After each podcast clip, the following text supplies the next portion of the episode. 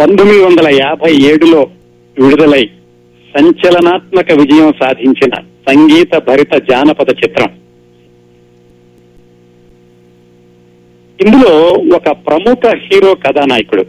ప్రముఖ హీరో ఎలాగంటే ఆయన జానపద చిత్రాలతోటి చిత్రరంగ ప్రవేశం చేసి తర్వాత తర్వాత సాంఘిక చిత్రాల్లో హీరోగా నిలదొక్కుని పేరు తెచ్చుకున్నప్పటికీ ఈ జానపదాలు దాదాపుగా అయిపోయి వస్తున్నాయి అను అనుకుంటున్న రోజుల్లో వచ్చిన ఈ సినిమాలో ఆయనే హీరో. ఇంకా చాలా ఆసక్తికరంగా చెప్పాలంటే ఈ సినిమాని హిందీలో నిర్మించినప్పుడు ఆయనే ఈ సినిమాలో హీరో ఆయనకి ఇదే మొట్టమొదటి చిట్ట చివరి హిందీ సినిమా. ఈ సినిమాలో ఒక పాట చాలా చాలా చాలా చాలా ప్రజాదరణ పొందింది. ఎందుకు అంతసేపు చెప్పానంటే మీకు గుర్తుంటే మనం రోజులు మారాయి చిత్రం గురించి మాట్లాడుకున్నప్పుడు ఏరువాక సాగారు అన్న పాట గురించి చెప్పుకుంటూ ఆ సినిమా పేరు చెప్తే పాట గుర్తొస్తుంది ఆ పాట చెప్తే ఈ సినిమా పేరు గుర్తొస్తుంది అనుకున్నాం. అలాగే ఈ రోజు మనం మాట్లాడుకోబోయే చిత్రంలోని ఒక పాట కూడా అంత ప్రజాదరణ పొందింది. ఆ పాట చెప్పగానే ఈ సినిమా పేరు గుర్తొస్తుంది. ఈ సినిమా పేరు చెప్పగానే వెంటనే ఆ పాట గుర్తొస్తుంది. అంతగా అనేకమైనటువంటి ఒక మంచి పాటని మనకు అందించిన అత్యంత ప్రజాదరణ పొందిన జానపద చిత్రం పంతొమ్మిది వందల యాభై ఏడులో విడుదలైంది. ఈ రోజు మనం మాట్లాడుకోబోయే సంగీత భరిత అత్యంత ప్రజాదరణ పొందిన జానపద చిత్రం సువర్ణ సుందరి. ఇందాక చెప్పినట్టుగానే ఈ సినిమాని హిందీలో తీశారు. అక్కినే నాగేశ్వరరావు గారు ఈ సినిమాలో హీరోగా వేశారు. ఆయన నటించిన మొట్టమొదటి చిట్ట చివరి సూటి హిందీ సినిమా సూటి అని ఎందుకన్నానంటే ఈ సినిమా కంటే ముందు అల్లావుద్దీన్ అద్భుత్ దీపం అని ఆ సినిమాని డబ్బింగ్ చేశారు హిందీలో. దాంట్లో కూడా అక్కినేని నాగేశ్వరరావు గారు ఉన్నారు. ఆయన నటించిన స్ట్రైట్ హిందీ సినిమా మాత్రం ఇది ఒక్కటే ఈ సువర్ణ సుందరిని హిందీలో నిర్మించినప్పుడు ఆయన నటించారు దానిలో.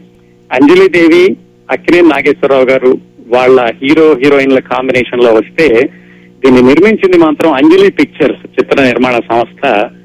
అది అంజలి దేవి గారు ఆవిడ భర్త ఆదినారాయణరావు గారు ఇద్దరు కలిపి స్థాపించినటువంటి చిత్ర నిర్మాణ సంస్థ అంజలి పిక్చర్స్. ఆ అంజలి పిక్చర్స్ బ్యానర్లో వచ్చినటువంటి మూడో సినిమా సువర్ణ సుందరి. దీనికి సంగీత దర్శకత్వం ఆదినారాయణరావు గారు. ఎందుకంటే ముందు నుంచి కూడా ఆయన సంగీతంలో చాలా నిష్ణాతులు. ఈ సినిమా నిర్మాణం వెనకాల అసలు ఈ కథా రచన వెనకాల ఈ పాటల వెనకాల ఆ తర్వాత చిత్రం విడుదలయ్యాక జరిగినటువంటి విజయం వచ్చేటంత వరకు జరిగినటువంటి సంఘర్షణ సం- సంఘటనల వెనకాల చాలా ఆసక్తికరమైన సమాచారం ఉందండి. ఆ విశేషాలన్నీ తెలుసుకోబోయే ముందు మరి సంగీత భరిత చిత్రం అన్నాం కదా దీంట్లో దాదాపుగా డజన్ పైగా పాటలు పద్యాలు ఉన్నాయి. అన్నీ కూడా ప్రజాదరణ పొందినవే. వీటన్నిటికీ కారణం ఆదినారాయణరావు గారి సంగీత ప్రతిభ. ఈ సినిమా విడుదలయ్యేసరికండి దాదాపుగా జానపదాలకి దాదాపుగా సమయం అయిపోయింది అనుకుంటున్న రోజులు. అప్పటికే సాంఘికాలు వచ్చేసినాయి పౌరాణికాలు కూడా బాగా వస్తున్నాయి. అక్కినే నాగేశ్వరరావు గారు కూడా దాదాపుగా జానపదాల్లో నుంచి సాంఘికాల్లోకి వచ్చి సాంఘిక చిత్రాలు ఎక్కువగా నటిస్తున్న రోజుల్లో వచ్చినటువంటి మరొక జానపద చిత్రం అక్కినే నాగేశ్వరరావు గారు నటించింది. ఈ సినిమా ఇంత ఘన విజయం వెనకాల కారణం ఏంటి? సంగీతం. అది ముందే చెప్పుకున్నాం మనం. సంగీత భరిత అత్యంత ప్రజాదరణ పొందిన చిత్రం అని కేవలం సంగీతంతో ఏ సినిమాను విజయవంతం కాదు కదా ఆ కథలో కూడా ఏదో ఉండి ఉండాలి అసలు ఈ సినిమా కథ ఏమిటో చూద్దాం. కథ చూస్తే ఈ సినిమా విజయం వెనకాల కథకి ఎంత పాత్ర ఉందో తెలుస్తుంది. ఎక్కువ ఉందా తక్కువ ఉందా అనేది. ఈ సినిమాలో కథానాయకుడు అక్కినే నాగేశ్వరరావు. ఆ పాత్ర పేరు జయంతుడు. ఆయన ఒక రాజకుమారుడు. ఆ రోజుల్లో ఎలా ఉండేదంటే రాజకుమారుడు అనగానే ఒక గురువు గారి దగ్గరికి పంపించి గురుకులంలో వాళ్ళకి విద్యా బుద్ధులు నేర్పిస్తూ ఉండేవాళ్ళు. అలాగే ఈ జయంతుడు ఒక గురువు గారి దగ్గర గురుకులంలో విద్య నేర్చుకుని శిక్షణ అయిపోయాక తిరిగి తన రాజ్యానికి వెళ్ళడానికి బయలుదేరేటప్పుడు అతనికి ఒక విషయం తెలుస్తుంది. ఏమిటంటే ఆ గురు పుత్రిక ఇతన్ని ప్రేమిస్తుంది. ఆ విషయం చెప్తుంది అమ్మాయి. నేను నేను ప్రేమిస్తున్నాను అని. ఇతను చెప్తాడు తప్పమ్మా గురుపుత్రిక నువ్వు సోదరి లాంటి దానివి నువ్వు అలా అనకూడదు నన్ను ప్రేమిస్తున్నానని అని. అయితే అమ్మాయి ఏం చేస్తుందంటే ఒక నాటకం ఆడి ఇతను ఆ అమ్మాయి మీద అత్యాచారం చేయబోయినట్టుగా పది మందిని పిలిచి అల్లరి చేస్తుంది. దాంతో ఇతను భయపడతాడు. ఈ విషయం తెలిసి తండ్రి దగ్గరికి వెళ్తే తండ్రి రానివ్వడేమోనని ఇతను సొంత రాజ్యానికి వెళ్ళకుండా పారిపోతాడు. పారిపోతాడంటే వేరే చోటికి వెళ్ళిపోతాడు అడవుల్లోకి అరణ్యాల్లోకి. అక్కడ కథ మలుపు తిరుగుతుంది. మధ్యలో ఇంకా చాలా ఆసక్తికరమైన సంఘటనలు జరుగుతాయి. అలా ఇతను అడవిలో వెళ్తున్నప్పుడు ఒక దేవకన్య గంధర్వ కన్య కనిపిస్తుంది. ఆవిడెవరు? ఆవిడ ఇంద్రుడి ఆస్థానంలో నాట్యకత్తె ప్రతి కార్తీక పౌర్ణమికి భూమి మీదకి వస్తూ ఉంటుంది. అలా వచ్చినప్పుడు ఈ జయంతుడిని చూసింది. చూసి మొదటి చూపులోనే వాళ్ళిద్దరూ ప్రేమించుకుంటారు. ఇతనంటే ఇష్టపడి ఆవిడ చెప్తుంది నేను ఇంద్రలోకం నుంచి వచ్చాను అక్కడికి వెళ్ళిపోతాను. నీకు ఈ మురళిని ఇస్తున్నాను. ఈ మురళిని వాయిస్తే గనక నువ్వు ఎప్పుడు రమ్మంటే అప్పుడు వస్తాను ఇంద్రలోకం నుంచి అని చెప్పి వెళ్తుంది. అలా వీళ్ళు కలుసుకుంటూ ఉంటారు. గాంధర్వ వివాహం కూడా చేసుకుంటారు. చేసుకుని ఈ అమ్మాయి కొంతకాలం ఇక్కడ గడిపి మళ్ళీ ఇంద్రుడి దగ్గరికి వెళ్ళిపోతుంది. ఒకసారి అలాగా గాంధర్వ వివాహం అయ్యాక ఇంద్రుడి దగ్గర నృత్యం చేసేటప్పుడు అమ్మాయి పడిపోయినప్పుడు తెలుస్తుంది అమ్మాయి గర్భవతి అని. ఇంద్రుడికి కోపం వస్తుంది. ఇలా నాకు తెలియకుండా నువ్వు భూలోకానికి వెళ్ళి ఒక నరుడితోటి నువ్వు గాంధర్వ వివాహం చేసుకుని గర్భవతి అయ్యావని అతను శపిస్తాడు. ఏమని శపిస్తాడు? నువ్వు భూలోకానికి వెళ్ళిపో. నీ భర్త నిన్ను గుర్తు పట్టడు పొరపాటున నువ్వు నీ భర్త మీద గనక చేయేస్తే నీ భర్త శిల అయిపోతాడు అని ఆ రెండు శాపాలు ఇచ్చి ఆ అమ్మాయిని వెనక పంపిస్తాడు. ఆ గంధర్వ కన్య పేరు సువర్ణ సుందర్ అన్నమాట. సువర్ణ సుందర్ వెనక్కి వస్తుంది. ఇతను చూస్తుంది జయంతుడిని కానీ ఆ శాపవశాత్తు జయంతుడు అమ్మాయిని గుర్తుపట్టలేడు. అతని మీద చేయేస్తేనేమో రాయి అయిపోతాడు. దానికి కూడా సాహసం చేయదు ఇలా ఉండగా ఆవిడకు కొడుకు పుడతాడు. పరిస్థితుల ప్రభావం వల్ల ఆ కొడుకుని ఆవిడ కోల్పోవాల్సి వస్తుంది. అంటే ఆ కొడుకుని వేరే వాళ్ళు ఎవరో తీసుకెళ్ళిపోతారు విడిపోతాడు చిన్న చిన్న పిల్లగా చిన్న పిల్లాడిగా ఉండగానే.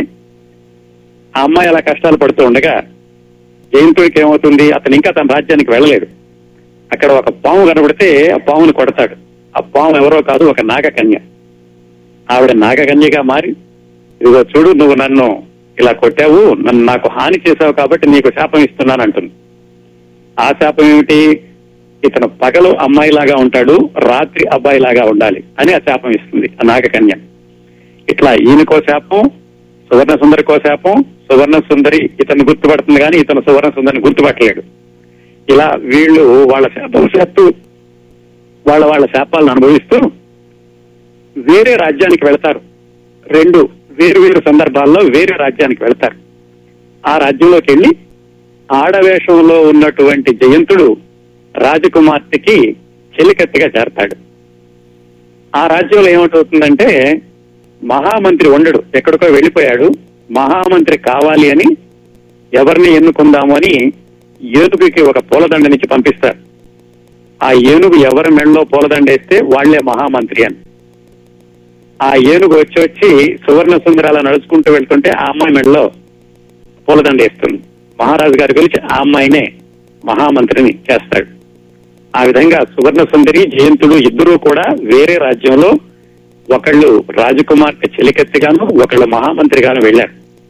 ఇలా కథ రకరకాల మలుపులు తిరుగుతూ ఉంటుంది.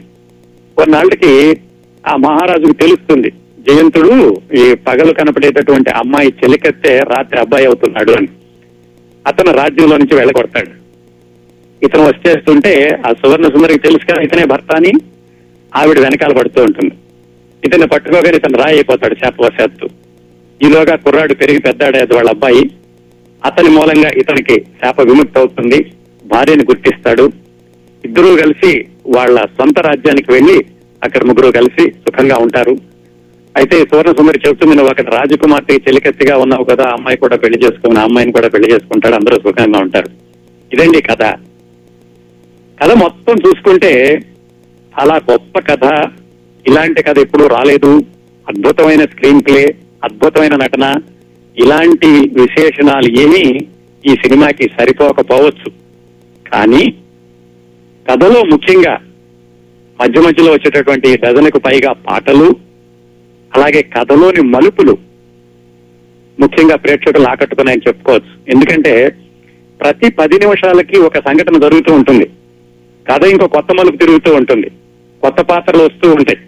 కొత్త హాస్యం కొత్త కాలక్షేపం మాయలు మంత్రాలు ఇవన్నీ కలిపి ఏంటంటే కాశీ మజిలీ కథల్లాగా ఒక కథ తర్వాత ఒకటి ఇంకో కథ తర్వాత ఒకటి వచ్చినట్టుగా ఉంటుంది. ఏకరీతిగా ఒకే కథ ముందు నుంచి చివరి వరకు వెళ్తున్నట్టుగా ఉండదు. బహుశా అది కూడా ప్రేక్షకులకి కొత్తదనం అనిపించి ఉంటుందేమో మరి. ఈ సినిమా విజయవంతం అవడం వెనకాల ఉన్నటువంటి రహస్యం అది కూడా ఒకటి అయి ఉండొచ్చు ఇంకా నేను చెప్పని సంఘటనలు చాలా ఉన్నాయి దీంట్లో.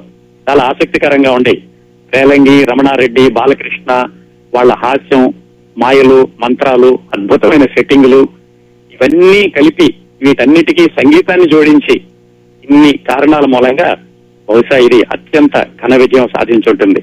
ఎంత ఘన విజయం అంటే ఈ సినిమా విడుదలకు ముందు నలభై రోజుల ముందు మాయాబజార్ విడుదలైందండి మాయాబజార్ ఒకవైపు ప్రేక్షకుల జేబుల్ని కొల్లగొడుతూ ఉండగా అత్యంత ఘన విజయం సాధించి అది దాని విజయపదం సాగుతూ ఉండగా ఈ సినిమా నలభై రోజుల తర్వాత విడుదలై ఇది అంత విజయం సాధించింది.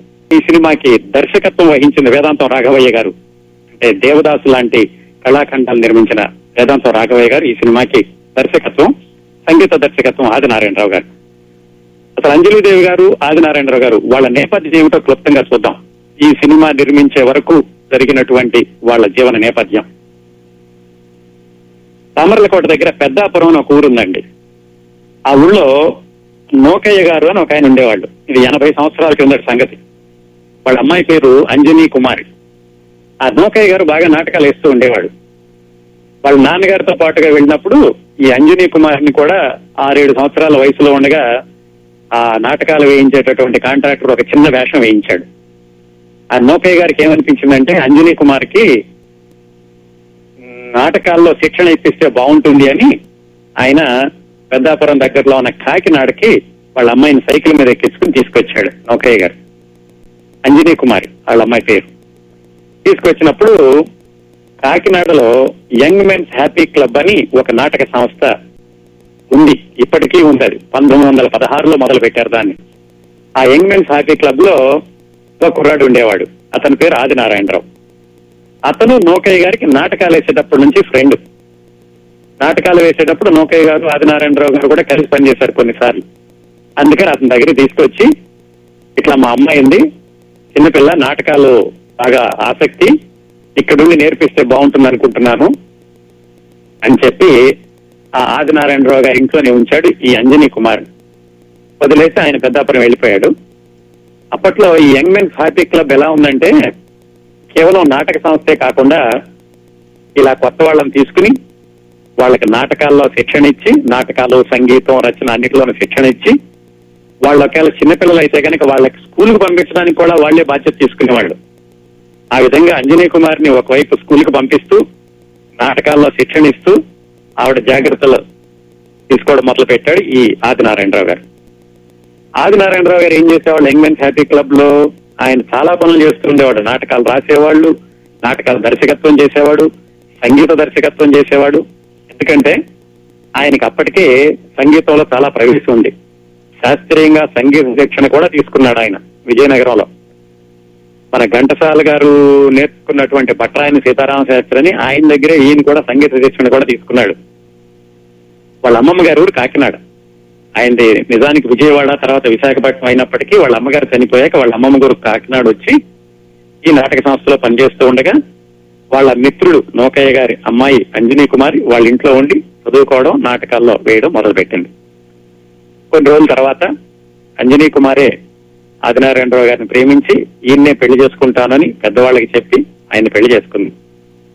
పెళ్ళి చేసుకున్నా కూడా వాళ్ళిద్దరూ నాటకాలు వేస్తున్నారు. అప్పుడు ఈ అంజనీ కుమారికి సినిమాల్లో వేషాలు వేసేటటువంటి అవకాశం వచ్చింది శ్రీ పుల్లయ్య గారి ద్వారా. శ్రీ పుల్లయ్య గారు అంటే లవకుశ డైరెక్టర్. ఇంతకుముందు మనం మాట్లాడుకున్నాం చిత్తతల్లు పుల్లయ్య గారు. ఆయన కూడా కాకినాడే. ఆయన ఈ అమ్మాయి నాటకాలు చూసి మీకు గుల్లభామ అనే సినిమా తీస్తున్నాను ఆ సినిమాలో వేషం వేస్తాను రమ్మని ఆదినారాయణరావు గారిని అంజలిదేవి గారిని మద్రాసు తీసుకెళ్ళాడు మధ్యలో ఇంకా చాలా జరిగినాయి అనుకోండి. ఆ విధంగా గొల్లభామ చిత్రంతో అంజనీ కుమారి చిత్రరంగ ప్రవేశం చేసింది. అప్పుడు సి. పుల్లయ్య గారు ఆవిడ పేరుని అంజనీ కుమారి దగ్గర నుంచి అంజలి దేవిగా మార్చాడు. అప్పటి నుంచి ఆవిడ అంజలి దేవి అయ్యింది. ఆదినారాయణరావు గారు అంజలి దేవి గారి మూలంగా మద్రాసు వెళ్ళారు కానీ ఆయన తొందరలోనే ఆయన సొంతంగా మళ్ళా సంగీత దర్శకత్వం చేసే అవకాశం కూడా ఆయనకు వచ్చింది. ఆ విధంగా ఈవిడ కథానాయికగాను సంగీత దర్శకత్వంలోనూ ఇద్దరూ కూడా సినిమా రంగంలో ముందడుగు వేస్తూ వస్తున్నారు. వస్తూ ఉండగా సినిమాల్లోకి వెళ్ళిన చాలా కొత్తలోనే అంటే నాలుగైదు సంవత్సరాల్లోనే వాళ్ళకి సొంతంగా సినిమా తీద్దాం అనేటటువంటి ఆలోచన వచ్చి అశ్విని పిక్చర్స్ని ఒక చిత్ర నిర్మాణ సంస్థను మొదలు పెట్టారు ఇప్పుడు మనం చెప్పుకుంటున్న అంజలి పిక్చర్స్ కాదు అశ్విని పిక్చర్స్ అని ఒకటి మొదలు పెట్టారు దాంట్లో ఆసక్తికరంగా మన అక్కినే నాగేశ్వరరావు గారు కూడా దానిలో భాగస్వామి. అలాగే గోపాలరావు అని ఇంకొక ఆయన ఉండేవాడు. ఆయన అక్కినే నాగేశ్వరరావు గారికి అంజలిదేవి గారికి మేకప్ చేస్తూ ఉండేవాడు. ఆయన అక్కినే నాగేశ్వరరావు గారు ఆదినారాయణరావు గారు ముగ్గురు కలిసి అశ్విని పిక్చర్స్ అనే చిత్ర నిర్మాణ సంస్థను మొదలుపెట్టి మాయలమారి అని ఒక సినిమా తీశారు. దాంట్లో ఆదినారాయణరావు గారు పాటలు కూడా రాశారు సంగీతమే కాకుండా. ఆ సినిమా బాగా ఆడింది అది కూడా జానపద చిత్రం. అయితే తర్వాత ఎందుకనో ముగ్గురికి భాగస్వామ్యం కొనసాగలేదు. అక్కినే నాగేశ్వరరావు గారు గోపాలరావు గారు విరమించుకున్నారు. అప్పుడు అంజలిదేవి ఆదినారాయణరావు అంజలి పిక్చర్స్ అనేటటువంటి చిత్ర నిర్మాణ సంస్థను మొదలుపెట్టారు. మొదలుపెట్టి వాళ్ళు ముందుగా యాభై మూడులో పరదేశి అనే సినిమా తీశారు. ఆ పరదేశీ సినిమా ప్రత్యేకత ఏమిటంటే ప్రఖ్యాత తమిళ నటుడు శివాజీ గణేశన్ నటించినటువంటి మొట్టమొదటి తెలుగు సినిమా పరదేశి. అందుకే శివాజీ గణేశన్ గారికి అంజలిదేవి ఆదినారాయణరావు అంటే చాలా గౌరవం ఉంటూ ఉండేది. దాని తర్వాత బాగానే ఆడింది ఒక మాదిరిగా బ్రహ్మాండంగా ఆడలేదు కానీ. యాభై ఐదులో అంజలి పిక్చర్స్ తీసిన రెండో సినిమా అనార్కలి అది అత్యంత ప్రజాదరణ పొందింది. దాంట్లో పాటలు సంగీతం అలాగే హీరో హీరోయిన్లు కథ అన్ని కూడా ఇప్పటికీ దాన్ని ఒక క్లాసిక్ మూవీగా నిలబెడతాయి. ఆ సినిమా దర్శకుడు వేదాంతం రాఘవయ్య గారు. ఇలా ఆ సినిమా అత్యంత ఘన విజయం సాధించాక మూడో సినిమా ఏం తీయాలి అనుకుంటున్నప్పుడు ఆదినారాయణరావు గారే కథ గురించి ఆలోచించారు. ఎందుకంటే ఆదినారాయణరావు గారికి రచనలో కూడా ప్రవేశం ఉందని తెలుసుకున్నాం కదా. ఆయన కాకినాడలో ఉన్నప్పటి నుంచే నాటకాల్లో పాటలు రాయడం అవసరమైతే నాటకాల్లో దృశ్యాలు రాయడం చేస్తూ ఉండేవాడు ఆయన. ఆయన ఏమనుకున్నారంటే జానపద చిత్రం తీద్దాం దాంట్లో కాశీ మజిలీ కథలాగా ఉంటే బాగుంటుంది అని ఆయనే రెండు మూడు ప్రేరణలు తీసుకున్నారు. ఏమిటంటే అక్కినే నాగేశ్వరరావు గారు పంతొమ్మిది వందల నలభై ఎనిమిదిలో నటించిన బాలరాజు సినిమా అది కొంత స్ఫూర్తి. ఆ తర్వాత వచ్చింది స్వప్న సుందరి అని అది కొంత స్ఫూర్తి. అలాగే అదే రోజుల్లో ఆవారాన్ని ఒక హిందీ సినిమా వచ్చింది అది జానపదం కాదు కానీ దాంట్లో ఉన్నటువంటి కథలు మలుపులు అది కొంత స్ఫూర్తి. ఇలా వీటన్నిటిని తీసుకుని ఆదినారాయణరావు గారి కథ రాశారు. కథ రాసి అయితే ఈయన కథ మొత్తం పూర్తిగా అన్ని రాయలేదు. కొంతవరకు కథ రాసుకున్నాక సినీ కథా రచనలో సిద్ధాస్తుడైన వెంపటి సదాశివ బ్రహ్మం అని ఆయన దగ్గరికి వెళ్ళారు.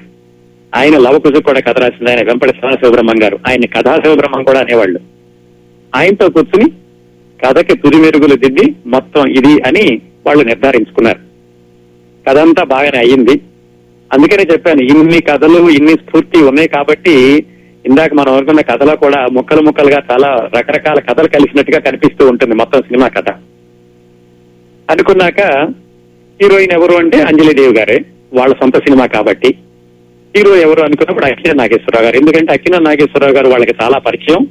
పైగా మాయలమారిలో భాగస్వామి అనార్కలిలో ఆయనే హీరో అనార్కలి చాలా విజయవంతమైంది. వేదాంత వేదాంతం రాఘవయ్య గారు దర్శకుడు. వీటన్నిటి వల్ల అక్కినే నాగేశ్వరరావు గారిని అడిగారు.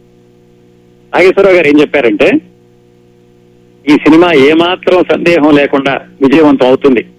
ఆ మాత్రం నేను ఖచ్చితంగా చెప్పగలను. అయితే ఈ పాత్ర మాత్రం నాకు సరిపోదు. దీనిలో నటనకి అంత అవకాశం లేదు. పైగా ఒక గంట సేపు అయిపోయాక హీరోనేమో అమ్మాయి అయిపోతాడు. అక్కడ నుంచి అమ్మాయి మీద కథ నడుస్తూ ఉంటుంది. సినిమాలో అమ్మాయి పాత్ర వేసింది రాజసులోచన అమ్మాయి మీద నడుస్తూ ఉంటుంది. అందుకని నేను అంతగా సరిపోనేమో అని నా భావన అని వాళ్ళకి ముందు సున్నితంగా తిరస్కరించడానికి ప్రయత్నించారు. అయితే ఏమైంది? ఒకవైపు చూస్తేనేమో ఆదినారాయణరావు గారు అంజలిదేవి గారు చాలా మిత్రులు. ఇంకోవైపు దర్శకుడు వేదాంతం రాఘవయ్య గారు అటు అనార్కలి దేవదాసు సినిమాలను ఇచ్చిన ఆయన వేదాంతం రాఘవయ్య గారు. వీళ్ళ ముగ్గురు మాటని కాదనలేక చివరికి ఆయన బలవంతంగానే ఒప్పుకున్నారు. ఇష్టం లేకుండానే పెద్ద నటనకి అవకాశం లేకపోయినా కానీ ఆయన ఒప్పుకున్నారు. ఆ విధంగా ఆయన కూడా ఈ సువర్ణ సుందరి సినిమాలోకి రావడం జరిగింది. అప్పటికేమిటంటే ఆయన దాదాపుగా ఇరవై జానపద చిత్రాల్లో వేశారు. జానపద చిత్రాల్లో ఆయన నటించిన జానపద చిత్రాల్లో ఎనభై ఐదు శాతం సూపర్ హిట్లే. కాకపోతే ఏంటంటే ఆయన అప్పుడే సాంఘిక సినిమాల్లో పేరు తెచ్చుకుంటున్నారు సాంఘిక సినిమాల్లో కొనసాగుదాం అనుకుంటున్న సమయంలో ఈ అవకాశం వచ్చినప్పుడు ఒక విధంగా కథ కూడా సరిపోదని ఆయన జానపదాల్లో కొనసాగడానికి కూడా ఇష్టం లేక ఏ కారణం వల్లనన్నా కానీ ముందైతే చేయనన్నారు కానీ తర్వాత ఒప్పుకున్నారు. ఆ విధంగా సినిమా మొదలైంది. పంతొమ్మిది వందల యాభై ఏడు మే పదో తారీఖున విడుదలైంది అనుకున్నాం కదా? ఇది మొదలు పెట్టింది మాత్రం పంతొమ్మిది వందల యాభై ఆరు సెప్టెంబర్ ఒకటో తారీఖున ఈ సినిమాని మొదలు పెట్టారు మద్రాసులో వీనస్ స్టూడియోస్ అని ఉండేది. ఆ స్టూడియోస్లో మొదలు పెట్టారు ఈ సినిమా ప్రారంభోత్సవానికి అప్పట్లో దిగ్గజాలైనటువంటి కేవీ రెడ్డి కేవీ రెడ్డి గారు దర్శకుడు అప్పటికి ఆయన మహా మాయాబజార్ సినిమా తీస్తూ ఉన్నారు. ఆయన అలాగే నాగిరెడ్డి చక్రపాణి గారు సి పుల్లయ్య గారు బిఎన్ రెడ్డి గారు ఇలా పెద్ద పెద్ద వాళ్ళందరూ ఈ సినిమా ప్రారంభోత్సవానికి వచ్చి సినిమా ఖచ్చితంగా విజయవంతం అవ్వాలని వీళ్ళని ఆశీర్వదించి వెళ్ళారు. ఎక్కువగా సినిమా స్టూడియో సెట్టింగ్లోనే తీశారండి. పెద్ద పెద్ద సెట్టింగ్లు వేసి తీశారు. చూడండి సెట్టింగ్లు బ్రహ్మాండంగా కనిపిస్తాయి ఇప్పటికీ కూడా సరికొత్తగా ఉంటాయి. ఒకటి రెండు దృశ్యాలు కొంచెం మాత్రం బయట ఎక్కడో ఊటీలోనూ అక్కడ తీశారు. మొత్తం మూడు గంటల ముప్పై నిమిషాల పాటు మూడున్నర గంటల పాటు సాగుతుందండి ఈ సినిమా. మూడున్నర గంట పాటు సాగే సినిమాని మొత్తం వాళ్ళు నాలుగు నెలల్లోనో ఐదు నెలల్లోనో పూర్తి చేసేశారు. అంటే ఎక్కువగా ఇండోర్లోనే సెట్టింగ్లో జరిగేది కాబట్టి చాలా తొందరగా షూటింగ్ జరుగుతూ ఉండేది. ఆ విధంగా ఈ సినిమా మొదలు పెట్టడం నాగేశ్వరరావు గారు అంజలి దేవి గారులతో హీరో హీరోయిన్లుగా షూటింగ్ మొదలు పెట్టడం అది కంప్లీట్ చేయడం జరిగింది. ఈ సినిమా నుండి కథ రాసింది ఆదినారాయణరావు గారు అనుకున్నాం కదా. ఇప్పుడు మీరు సినిమా చూస్తే గనక టైటిల్స్లో కథ సదాశివ బ్రహ్మం ఆదిత్యన్ అని ఉంటుంది. ఆదినారాయణరావు అని ఉండదు. నిజానికి ఆదినారాయణరావు గారు కథ పేరు వేసుకోమంటే ఆయన ఏమిటంటే నిర్మాతగాను నా పేరే ఉంటుంది సంగీత దర్శకుడుగాను నా పేరే ఉంటుంది. మళ్ళా కథలో కూడా నా పేరు ఉంటే ప్రతి చోట నా పేరే ఉంటే బాగుండదు అని ఆయన కొంచెం మొహమాట పడినప్పుడు అక్కినే నాగేశ్వరరావు గారి ఆయన్ని ఆదిత్యన్ అనే పేరు వేసుకోమని అని సలహా ఇచ్చారు. అందుకని మీకు సినిమాలో చూస్తే కనుక ఆదిత్యన్ అని ఉంటుంది కథ. అని రాసింది ఆదినారాయణరావు గారే. ఇంకా ఈ సినిమాలో ఇంకో చిన్న ఆసక్తికరమైన విషయం ఉందండి. ఇందాక మనం చెప్పుకున్నాం కథలో నాగకన్య ఉంటుంది ఇతనికి శాపం ఇస్తుంది నువ్వు పగల అమ్మాయిగాను రాత్రిపూట అబ్బాయి గాను అయిపోమనని. సినిమా చూస్తుంటే మీకు ఒక్కసారి తళుక్కు మరి మెరుస్తుంది అమ్మాయి ఒక నిమిషం రెండు నిమిషాలు మాత్రమే ఉంటుంది సినిమాలో. ఆమె తర్వాత రోజుల్లో హీరోయిన్ అయినటువంటి కాంచన. కాంచనకి ఇది రెండో సినిమా. అంతకుముందు ఈ సినిమాకి ఐదారు సంవత్సరాల క్రిందట మల్లేశ్వరి సినిమాలో ఒక చిన్న పాత్రలో ఒక సహాయ నటిగా కనిపిస్తుంది వసుంధర అనే పేరుతోటి. ఇందులో కాంచన అనే పేరుతోటి నటించింది. తర్వాత మళ్ళా ప్రేమించు చూడు చిత్రం నుంచి ఆవిడ హీరోయిన్ అవ్వడం అదంతా వేరే కథ. ఈ సినిమా మే పది పంతొమ్మిది వందల యాభై ఏడున విడుదలైంది అనుకున్నాం కదా. అప్పటికే మాయాబజారు సంచలన విజయం సాధిస్తోంది.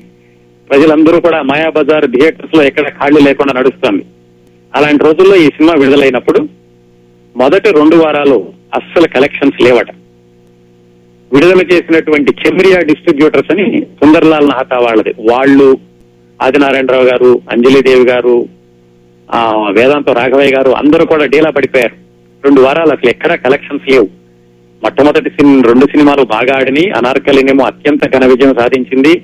అయ్యో మూడు సినిమా ఇలా అయిపోయిందా అని అందరూ దిగులు పడ్డం మొదలు పెట్టారు సరిగ్గా రెండు వారాల తర్వాత మూడో వారం మొదలయ్యేసరికి మరి ప్రజలకి అందులో అందులో ఉన్నటువంటి కాలక్షేపం నచ్చిందో సంగీతం నచ్చిందో ఏమైందో కానీ మూడో వారం నుంచి కలెక్షన్ల ప్రవాహం మొదలైంది.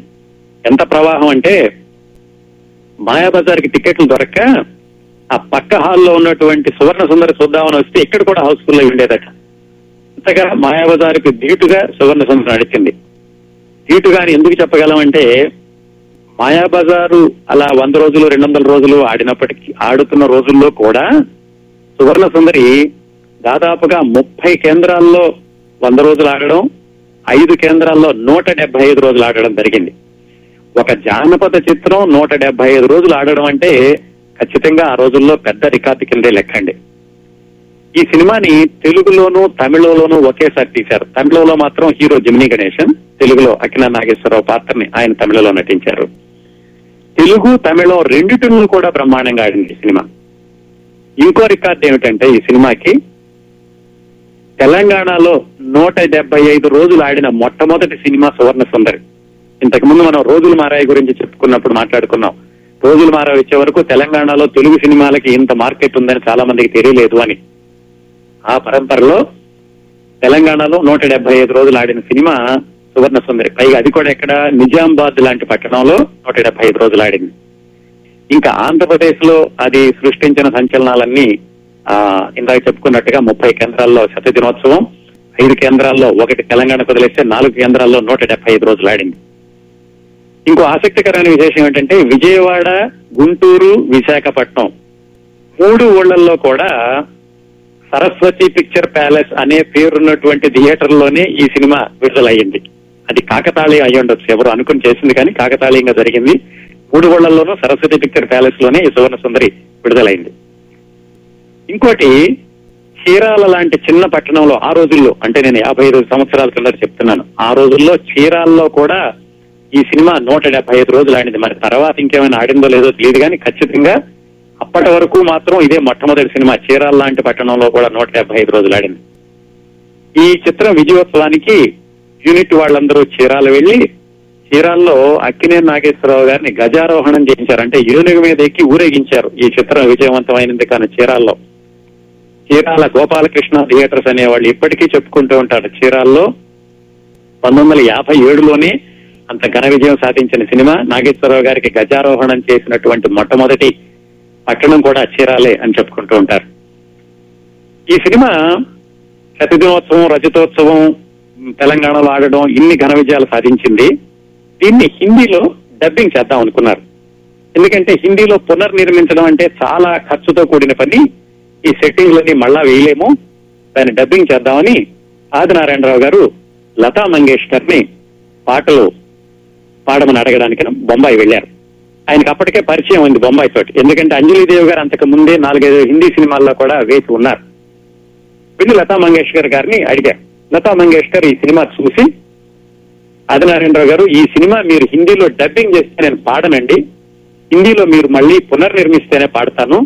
ఎందుకంటే ఇంత అద్భుతమైన సినిమాని మళ్ళా మీరు హిందీ నేటివిటీతో తెస్తే బాగుంటుంది అని ఆవిడ చెప్పారు. అయితే ఆయనేమో అప్పటికే సెట్టింగ్లన్నీ తీసేసేసుకున్నాము. మళ్ళా పునర్నిర్మించాలి చాలా ఖర్చు అవుతుంది అని ఆలోచిస్తుంటే ఆవిడ ధైర్యం చెప్పారు ఏం పర్వాలేదు మీరు మళ్ళీ తీయండి మీరు ఎంత ఖర్చు పెట్టినా సరే హిందీలో కూడా ఘన విజయం సాధిస్తుంది అని ఆవిడ ఒప్పించి ధైర్యం ఇచ్చి ఈయన మళ్ళీ హిందీలో పునర్నిర్మించడానికి ఆవిడ ప్రోత్సాహపరిచారు. ఆవిడ ఎంతగా ఈ సినిమాలో పాటలు నచ్చినాయి సంగీతం నచ్చిందంటే ఆ రోజుల్లో ఆవిడ పాటకి ఐదు వేల రోజులు తీసుకు తీసుకుంటున్న రోజుల్లో ఐదు వేల రూపాయలు పారితోషికం తీసుకుంటున్న రోజుల్లో ఈ సినిమాలో పాటలు పాడి మీరు అద్భుతమైనటువంటి పాటలు పాడే అవకాశం నాకు ఇచ్చారు ఆదినారాయణరావు గారు. మీ దగ్గర అసలు నేను పైసా తీసుకోను అని ఆవిడ పారితోషికం తీసుకోవడానికి కూడా నిరాకరించారు. అయితే ఊరికే పాడించుకోవడం ఇష్టం లేక ఈయన ఆవిడ బతిమాలి ఆవిడకి రెండు వేల రూపాయలు ఇచ్చారు ప్రతి పాటకి. ఆవిడకి అప్పట్లో ఆవిడ పారితోషికం ఐదు వేలు. ఆ విధంగా ఆవిడకి అంతగా నచ్చింది ఈ పాటలంటే. ఇంకా చాలా పెద్ద రికార్డు ఏమిటంటే హిందీలో ఈ సినిమాకి ఆదినారాయణరావు గారు సంగీత దర్శకత్వం వహిస్తుంటే ఆయనకి అసిస్టెంట్ లక్ష్మీకాంత్ ప్యారేలాల్. వాళ్ళు కూడా లతా మంగేష్కర్ గారి రికమెండేషన్ తోటి ఈయన దగ్గర అసిస్టెంట్లుగా పనిచేశారు ఈ హిందీలో సువర్ణ సుందరి సినిమాకి. ఈ సినిమాకండి హిందీలో అది ఆదినారాయణరావు గారికి ఒక పెద్ద రికార్డు ఉంది. అప్పటికి ఇప్పటికీ ఎవరు కూడా రికార్డుని అధిగమించలేదు. ఏమిటంటే హిందీలో ఈ సినిమాకి సమకూర్చిన సంగీతానికి సుర్ సింగార్ సయ్యద్ అని ఆ సంస్థ వాళ్ళు ఈ సినిమాకి సంగీత దర్శకత్వం చేసినందుకు గాను ఆదినారాయణరావు గారికి అఖిల భారత ఉత్తమ సంగీత దర్శకుడు అవార్డు ఇచ్చారు. ఒక తెలుగువాడు హిందీ సినిమాకి దర్శ సంగీత దర్శకత్వం వహించి ఉత్తరాది వాళ్ళతోట ఉత్తరాది వాళ్ళతోటి భారతదేశం మొత్తంలోకి అత్యుత్తమ సంగీత దర్శకుడు బహుమతి పొందడం అనేది మొట్టమొదటిసారి చివరిసారి కూడా ఆదినారాయణరావు గారికి మాత్రమే ఆ గౌరవం దక్కింది. అదండి ఈ సినిమా సాధించినటువంటి విజయాలు. అలాగే హిందీలో ఈ సినిమాలో అంజలిదేవి గారు తన డైలాగులు అన్ని చెప్పుకున్నారు. అక్కినే నాగేశ్వరరావు గారికి మాత్రం డబ్బింగ్ చెప్పారు. అలాగే పి సరోజాదేవి ఈ సినిమాతోటి హిందీ చిత్రరంగానికి పరిచయం అయ్యారు. ఇలా ఇన్ని విశేషాలు ఉన్నాయి ఈ సినిమా యొక్క హిందీ వర్షన్ వెనకాల. ఇవండి సువర్ణ సుందరి చిత్ర విశేషాలు.